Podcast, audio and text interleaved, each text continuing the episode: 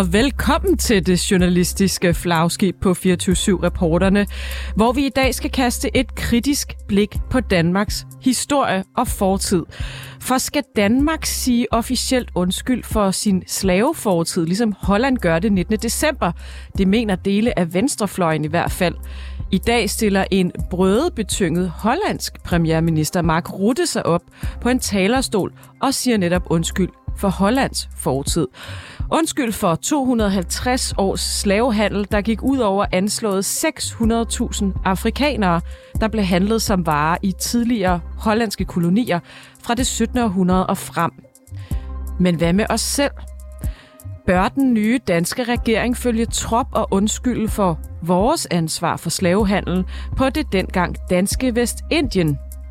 Vi har jo gjort det før. Mette Frederiksen har både sagt undskyld til godhavnsdrengene og de grønlandske eksperimentbørn, så hvorfor ikke til de slavegjortes efterkommere og de lande, de blev hævet væk fra? Det ser vi nærmere på i Reporterne i dag. Udover det skal vi også tale om dem her. Jeg synes godt, det kan være dumt at ligesom lægge større pres på unge, når de spiller uddannelse ved at fjerne sjette år. Altså ikke nok med, at vi skal gøre det hurtigt, og vi skal gøre det sindssygt godt, og vi skal gøre det perfekt, så skal vi også gøre det i første forsøg. Jeg tænker, noget af det, vi arbejder mest med lige nu, det er børn og unges mistrivsel. De er stressede, de er angste, der er en præstationskultur, og nu beder vi dem om at skynde sig igennem og blive endnu mere stressede, for vi vil ikke understøtte dem, hvis de er i tvivl om uddannelse. For den danske ungdom er nemlig på barrikaderne. Mandag demonstrerede den såkaldte uddannelsesalliance foran Christiansborg for at råbe op mod de forringelser af S U'en, som er bebudet i det nye regeringsgrundlag. Og fireogtyve syv var med til demonstrationen, hvor hele fire partier fra den hedengangne røde blok i Folketinget støtter demonstranterne og deres kritik. Vi taler med både studerende og politikere om, hvorvidt det er så slemt at fjerne det sjette S U-år, når langt de fleste uddannelser maks tager fem år at færdiggøre. Mit navn er Sanne Fahnøe, og det her er Reporterne.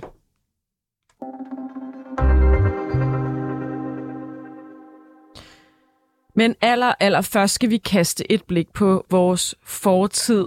Holland var et af de sidste lande i verden til at forbyde slavehandel. Det skete faktisk først i atten treogtres, i hvert fald rent formelt.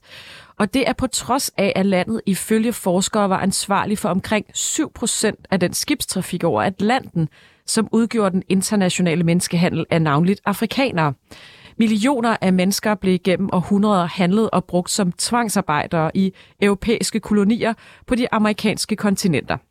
Og ca. seks hundrede tusind afrikanere var altså hollandsk ejendom. Det kaster mandag en officiel undskyldning af sig fra den hollandske regeringschef Mark Rutte, og det bliver i øvrigt ikke en billig omgang. Jeg har talt med Sune Lægaard, der er forsker i politisk filosofi ved Roskilde Universitet, om der er en officiel undskyldning i sigte fra dansk side, og hvem vi i så fald skal sige undskyld til. Holland kommer i dag med en officiel undskyldning for deres rolle i forbindelse med kolonitiden, og også selvfølgelig slavehandel. Mener du, at Danmark skal gå i samme fodspor og sige undskyld for, ja, for eksempel vores slavehandel til Vestindien? Det er jo det, der er det gode spørgsmål, øhm, og, og jeg ved ikke, om, om, om jeg mener, at det ene eller det andet. Spørgsmålet er, hvad for nogle argumenter, der er på hver side. Og på den ene side, så er der jo nogle argumenter om, at den danske stat faktisk var involveret i øh, slavehandlen og understøtte den øh, i sin tid, og, og det kan tale for, at man skal sige undskyld. Og på den anden side er der jo argumenter, der handler om, at det netop foregik i fortiden, og der ikke længere er nogen levende Øh, øh, slaver, som har været udsat for de her uretfærdigheder. Og så er der et andet argument imod, som også har spillet en stor rolle, nemlig at hvis man siger undskyld, risikerer man at skulle betale en kompensation. Og øh, det interessante ved, at Holland øh, er gået ud nu, det er i virkeligheden, at de faktisk accepterer dette, og samtidig med, at de siger undskyld, så vil de faktisk også betale noget kompensation til de her forskellige tidligere kolonier og slavelande. Øh, så i virkeligheden så Så, så rejser det her igen spørgsmålet, at når de nu accepterer, at en undskyldning kommer med et krav om kompensation, skal vi så gøre det samme. Lad os lige tage kompensationen lidt senere, fordi allerførst vil jeg faktisk gerne lige høre dig, hvad Danmarks rolle har været dengang i forhold til slavehandel. Hvad var vores andel i det? Ja, nu er jeg, ikke, jeg er jo ikke historiker, så jeg kan ikke give dig de præcise tal, øh, men, men, men det interessante her er i virkeligheden, øh, vil jeg mene, især hvad ligesom statens rolle er, fordi at øh, det, at der var personer i fortiden, der gjorde ting, der var uretfærdige og forkerte, det, det, det er svært at sige, hvad det betyder for, hvad vi skal gøre nu. Men, men der er en forbindelse mellem den danske stat og den stat, der var dengang, der ligesom understøttede og, og, og, og tillod øh, og tilskyndede til slavehandel. Så, så, så, så det er den forbindelse, der kunne være relevant at, at lægge til grund for et argument for, at den nuværende stat måske skulle sige undskyld. Ja, fordi man kan jo også sige, øh, vi har jo få gange tidligere sagt undskyld for ting, der ligger tilbage i historien. Lad os bare tage Godhavnsdrengene, det er nok et eksempel, de fleste kan huske. Det er jo nulevende mennesker. Der er nogen, du rent faktisk kan sige undskyld til, som har været udsat for nogle overgreb, for eksempel. Men det er jo ikke tilfældet her, så hvem skal vi egentlig helt konkret sige undskyld til? Ja, og det er, det er et af de store og gode spørgsmål, der, der er her, fordi at, kan man sige, det er jo ikke nok, at der er sket noget uretfærdigt i fortiden. Hvis en, en undskyldning nu skal give mening, så skal det på den ene side, der skal være nogen, der kan sige undskyld, og det har jeg lige sagt, det kan, det kan man måske argumentere for, at den danske stat, øh, den har en forbindelse til den tidligere danske stat. Og så måske skal den danske stat sige undskyld, men det næste spørgsmål er, hvem skal sige undskyld, undskyld til. Og der, øh, der vil dem, der, der, der, der taler for, at man stadigvæk skal give en undskyldning, de vil jo sige, at der er en forbindelse mellem dem, der blev udsat for uretfærdighederne for slaveriet i fortiden, og så deres efterkommere nu. Og den bestem- be- forbindelse kan blandt andet bestå i, at det har påvirket deres liv, øh, fordi de samfund, de bor i, er blevet fattige, og, eller på anden måde er blevet præget af, at de tidligere var slavesamfund. Så hvis der er sådan en forbindelse, så, så kan man måske pege på, at det er bestemte grupper. Men, men det er klart, at det er, det er en udfordring øh, at, at, at kunne afgrænse, hvem det egentlig er, man skal så give en undskyldning til. Skal vi ud og lave stamtræer, øh, hvem er øh, efterkommere og så videre? Altså, jeg, det er bare sådan helt lavpraktisk, tænker jeg, at det, det kan ja, blive lidt besværligt. Det er et godt spørgsmål, men det, det kommer meget an på, hvad man øh, så virkelig... For man kan vel også sige undskyld til lande, altså... Ja, ja, og det er, en, det er jo sådan set en måde at løse problemet på, kan man sige. Fordi at så kan man sige, hvis der nu øh, er for eksempel øh, de tidligere danske vestindiske øer, øh, det kan godt være, at det ikke er alle dem, der bor der i dag, øh, der efterkommer og slaver, men det er tydeligt, at, at de øer og de samfund, der er i dag, de er, er selvfølgelig præget af deres fortid som slavesamfund. Så det kunne være en måde at løse problemet på, at sige, at det er, det er den danske stat, der øh, siger officielt undskyld til de her samfund eller øh, de her lande.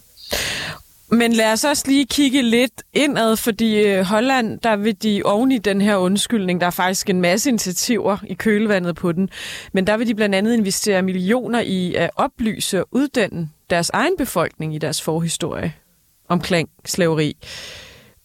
Hvorfor er det egentlig vigtigt, øh, at man kender den forhistorie? Lad os måske sammenligne det med Danmark. Øhm, kunne det også være en idé, at man investerede i det?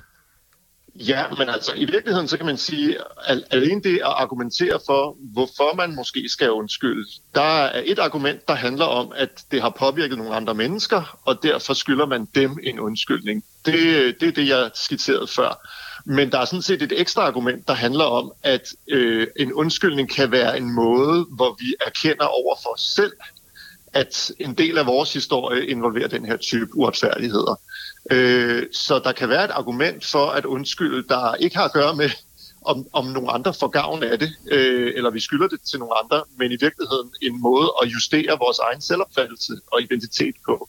Og et rigtig godt eksempel på det kan jo være den slags ligesom, historieforvaltning, der har været i Tyskland efter anden verdenskrig, hvor de efterfølgende generationer, der jo ikke havde noget med anden verdenskrig at gøre, de ikke desto mindre sådan løbende er blevet mindet om og blevet opdraget til at huske på, at deres forældre og bedsteforældre, de var involveret i for eksempel holocaust. Så man kan jo godt have den her slags postkolonialistiske argument om, at det faktisk er vigtigt, at vi erkender og At, at der er den her type uretfærdigheder i vores egen historie. Som jeg kunne læse mig til, så har man fragtet hundrede og elleve tusind personer i, i sådan trekantsområde. Øh, øh, man fra Guldkysten, altså fra Danmark til Guldkysten har man sejlet, og så man sejlet over til det vestindiske øer, og så tilbage til Danmark. et hundrede og elleve tusind personer. Det, det, det er da et nyt for mig. Det er da først noget, jeg lige har fundet ud af nu, hvor jeg læste lidt op på det. Øhm, men vi skal også lige videre til at tale med den, om den økonomiske... Øhm, kompensation, for det har jo nogle gange været argumentet for ikke at undskylde, at det kan åbne op for en masse erstatningskrav. Men øh, igen, ja, hvem, hvem, hvem vil man i, i, i så fald skulle betale erstatning til? Jamen, det er jo, det er jo et godt spørgsmål, øh, og især hvis man tænker erstatning som individuelle erstatninger. Men øh, sådan som jeg forstår øh, i virkeligheden, det som hollænderne har gjort, så er det at, at blandt andet, at at de, den type erstatninger, eller de, de, de, de midler, de udbetaler, de går jo ikke til først og fremmest individer. Det kan jo godt være, at man siger, vi anerkender, at øh, vores stat var involveret i de her uretfærdigheder, der har præget det her samfund. Og derfor vil vi nu støtte op omkring, for eksempel at bygge nogle institutioner op, øh, eller give nogle muligheder i det her samfund, sådan så erstatningen ikke er rettet mod enkelte individer, fordi så vil man få alle de her problemer med at udpege, hvem der måske har krav, og hvem der ikke har. Øh, så, så, så, så hvis man skulle gå den her vej, så tror jeg, at det ville være den eneste mulige vej at gå, at man for eksempel skulle give midler til at opbygge nogle institutioner. Mm. Bare til sidst her, Sune Lægaard. Tror du, det kommer? Altså nu har vi jo set øh, et par gange i de sidste tyve til tredive år, at, at den danske stat har sagt undskyld. Øh, jeg mener, det er tre gange, det er sket. Ser du det her for dig øh, i en forholdsvis nær fremtid? Altså, det er ikke umiddelbart. Øh, der har, så vidt jeg ved, ikke været nogen af de fremtrædende politikere øh, og, og dem, der ligesom sidder i positioner, der kan afgøre det her, der har været i nærheden af at, at tale for den her slags undskyldninger. Øh, og altså... Der, der er så mange flere svære spørgsmål, der bliver rejst af det her, øh, end for eksempel, når man skal sige undskyld til den relativt lille gruppe af, af nulevende personer, der gik på det her børnehjem, for eksempel. Øh, altså, at der, der er så mange måder at skubbe ja. det her væk, øh, og, og, og så mange problemer, som politikerne gerne vil undgå. Så jeg tror, hvis, hvis, hvis det her skulle blive til noget, så skulle det være fordi, at det bliver...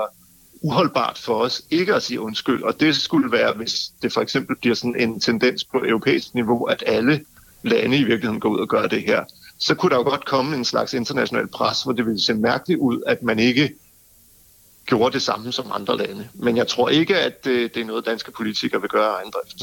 Tak fordi du var med, Sune Lægaard. Det var så let. Og det var altså Sune Lægaard, vi hørte her. Han er forsker i politisk filosofi ved Roskilde Universitet. Og nu skal vi, og det gør vi jo meget her i øjeblikket, kigge videre på regeringsgrundlaget, men det er også allerede begyndt at komme nogle bølgeskvulp ude i virkeligheden, fordi øh, der står jo i regeringsgrundlaget, at det skal være slut med seks års S U. Øh, det er altså planen fra den nye S V M-regering, som vil sløjfe det sjette S U-år, så der fremover kun er S U-klip til maks fem års uddannelse. Og det har altså vakt vrede blandt studerende fra hele landet og fra Folketingets røde partier, som mandag har demonstreret foran Christiansborg i silende regnvejr i øvrigt, så de må altså virkelig mene det. Velkommen til dig, Mads Eriksen. Du er uddannelsespolitisk og forskningschef hos Dansk Erhverv. Jo, tak. Yes.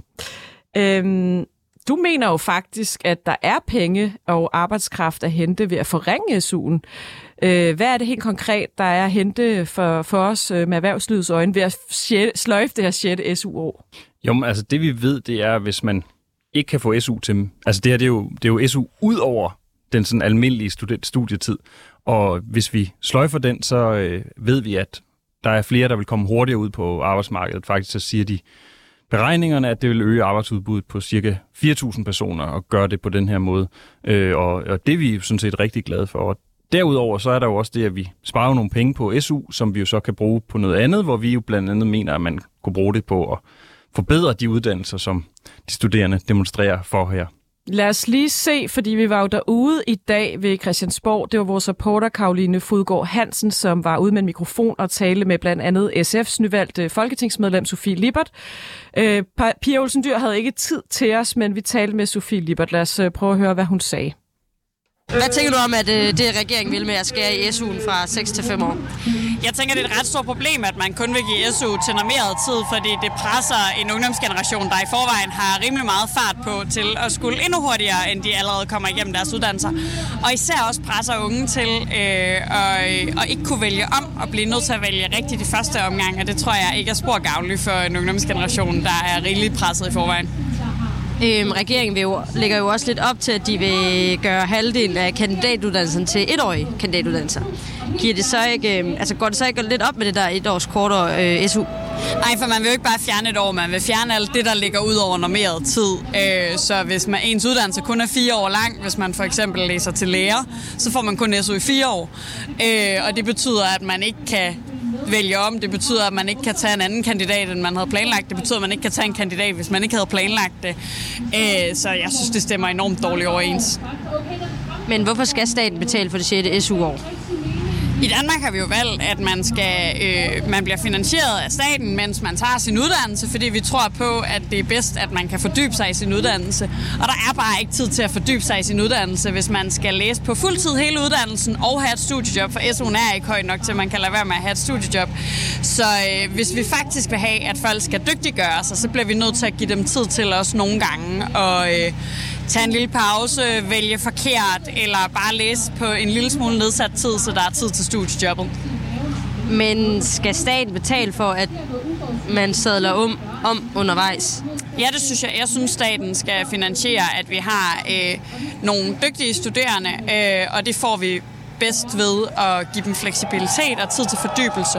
Og det betyder også, at hvis man for eksempel har læst en Ja, en læreruddannelse, så skal der være råd til også øh, at tage en kandidat oven på det, hvis det er det rigtige for en, eller man skal have tid til at øh, have taget et enkelt år og finde ud af, jamen det var ikke det rigtige for mig. Det er meget bedre end at sende unge ud i fattigdom eller en presset situation. Men hvorfor har du krav på tolv måneders ekstra S U? Det mener jeg, at, at jeg har, og at alle andre øh, unge studerende har krav på øh, ekstra S U, fordi øh, vi som samfund har lavet en samfundskontrakt, der er, at vi tager en uddannelse, når vi er unge, og det har vi valgt som samfund at finansiere, at man gør. Og så skal jeg nok betale det tilbage i skat. Jeg synes for eksempel sagtens, man kunne lade være med at lave den topskattelettelse, man har givet mig. Øh, den, jeg betaler gerne øh, mere topskat for til gengæld at være sikker på, at man som studerende kan få nogle ordentlige levevilkår, også selvom man måske har brug for lidt ekstra tid til sin uddannelse. Men de lægger også lidt op til, at man så kan udvide lånemuligheden for S U-lån. Øhm, er det ikke en god nok løsning på det så? Nej, det synes jeg ikke. Jeg synes ikke, at man skal forgælde sig for at overleve. Studerende er den eneste gruppe i vores samfund, vi sådan opfordrer til at tage forbrugslån. Alle vi andre får at vide, at det er en dårlig idé. Øhm, så jeg, jeg synes overhovedet ikke, at det er gangbart at mene, at unge skal starte deres liv med en kæmpe gæld.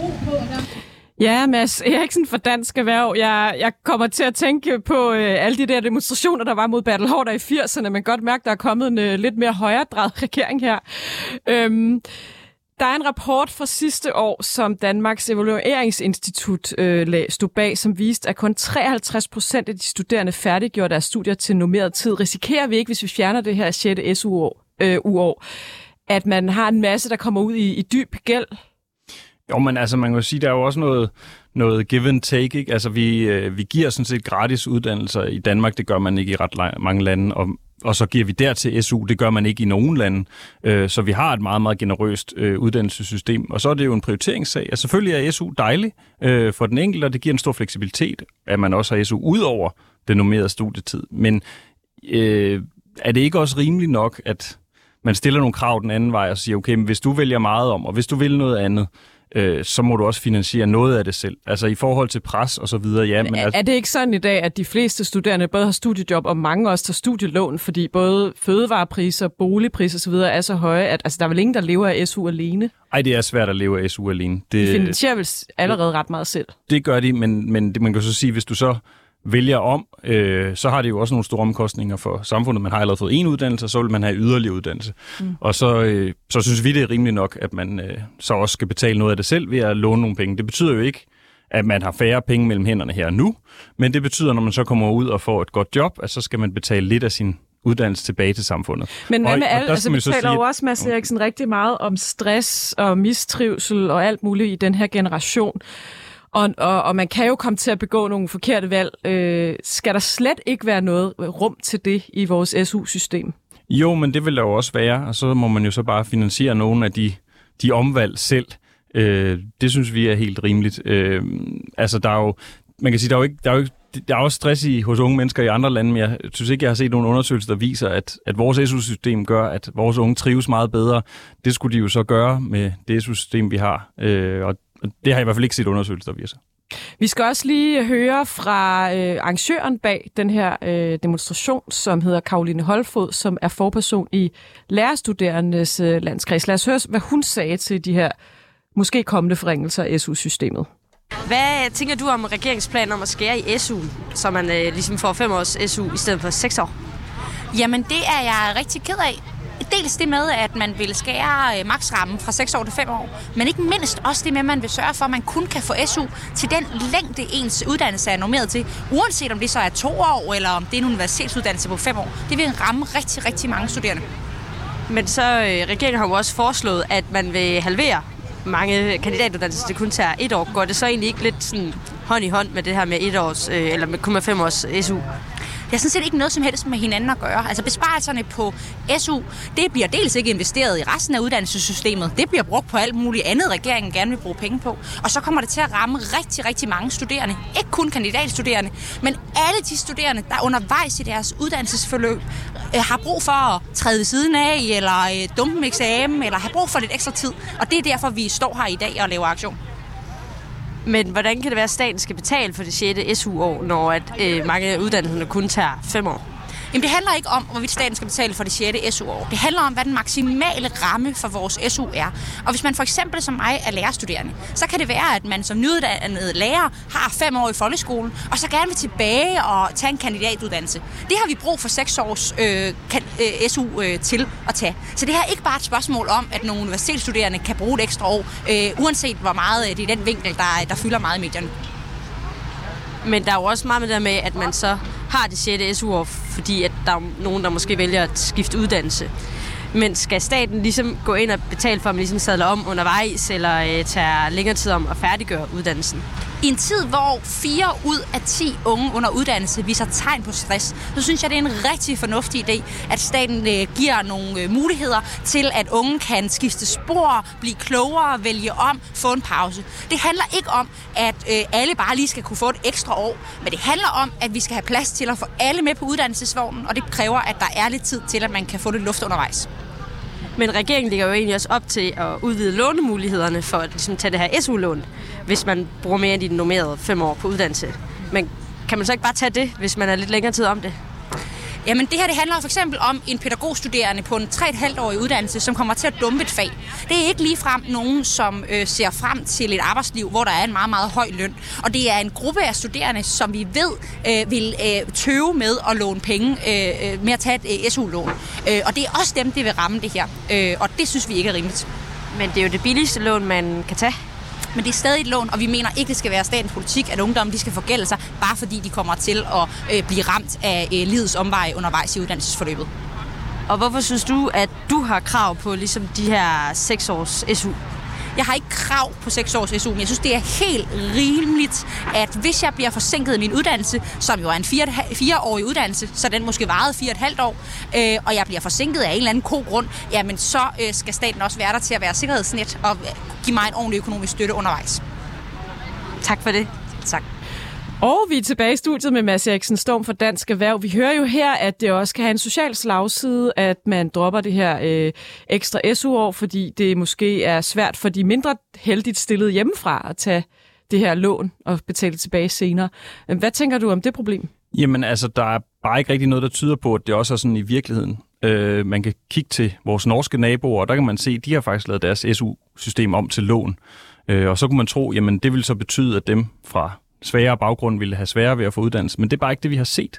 Så erfaringerne fra Norge er i hvert fald, at det ikke er det, der sker, øh, og derfor er vi ikke så bekymrede for, for den del. Øh, det er selvfølgelig noget, man skal være opmærksom på, men der er bare ikke mm. noget, der taler for, at det er det, der vil ske. Skal vi så ikke hurtigt gå videre, for vi har halvandet minut tilbage, og jeg ved, at I er langt mere kritiske over for den del af regeringsgrundlaget, der handler om at forkorte kandidatuddannelserne til et år frem for to. Hvad tænkte du, da du sad og læste det her? Kom det bag på dig?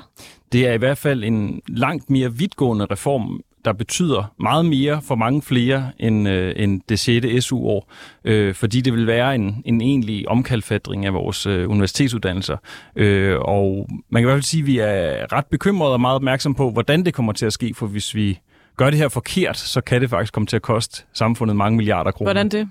Jamen altså, hvis de kandidater, der kommer ud på den anden side, er et år dårligere, hvis vi ikke får lavet nogle reformer, der gør, at de også bliver ved med at være lige så dygtige, som de er i dag, jamen så får vi dårligere kandidater, og vi er faktisk dybt afhængige af dygtige kandidater. Og hvis de er dårlige, jamen så producerer de også noget, der er dårligere, når de kommer ud i erhvervslivet, og så er det mindre værd, og øh, jamen hele den mølle kan sådan set komme til at koste øh, op til fjorten milliarder kroner, siger de økonomiske vismænd. Så man gør de akademiske dårligere, men man får ikke nødvendigvis flere sygeplejersker og håndværkere og andet ud af det i virkeligheden? Altså, vi har i hvert fald anbefalet, det står der så heldigvis også i regeringsgrundlaget, at man kan kigge det sammen med det, der hedder dimensionering, altså det, hvor man skruer ned for nogle uddannelser, hvis de har for høj ledighed. Og det var i hvert fald et værktøj, vi rigtig gerne ville bruge. Altså, der er jo nogle uddannelser, hvor vi uddanner flere, end samfundet har behov for. Dem vil vi gerne... Journalister for eksempel? Ja, den er ikke så slem, men jo, der er også nogle steder, nogle i hvert fald historisk været nogle problemer med den uddannelse. Men vi er i det hele taget bare opmærksom på, at der skal være en, en fornuftig balance mellem, hvor mange vi uddanner, og hvor mange vi kan optage på arbejdsmarkedet. Og den balance vil vi i hvert fald også gerne arbejde med, og måske også i virkeligheden i højere grad end begynde at skære i længden på de uddannelser, der nogle gange er. Tak til dig, Mads Eriksen Storm. Du er uddannelses- og forskningspolitisk chef hos Dansk Erhverv. Og det er jo endnu uvist, hvilke kandidatuddannelser der skal halveres, men regeringen lægger op til, at det vil omfatte omkring halvdelen ret vidtgående, altså hvis du sammenligner med andre lande. Tak fordi du kom i studiet i dag. Det var så lidt. Og det var alt, hvad vi havde i reporterne i dag. Du skal have tak, fordi du lyttede med. Mit navn er Sanne Fahnøe. Du har lyttet til reporterne på fireogtyve syv. Hvis du kunne lide programmet, så gå ind og tryk abonner på din foretrukne podcasttjeneste, eller lyt med live mellem femten og seksten på fireogtyve syv. Tips kan altid sendes på reporterne bindestreg fireogtyve syv punktum d k.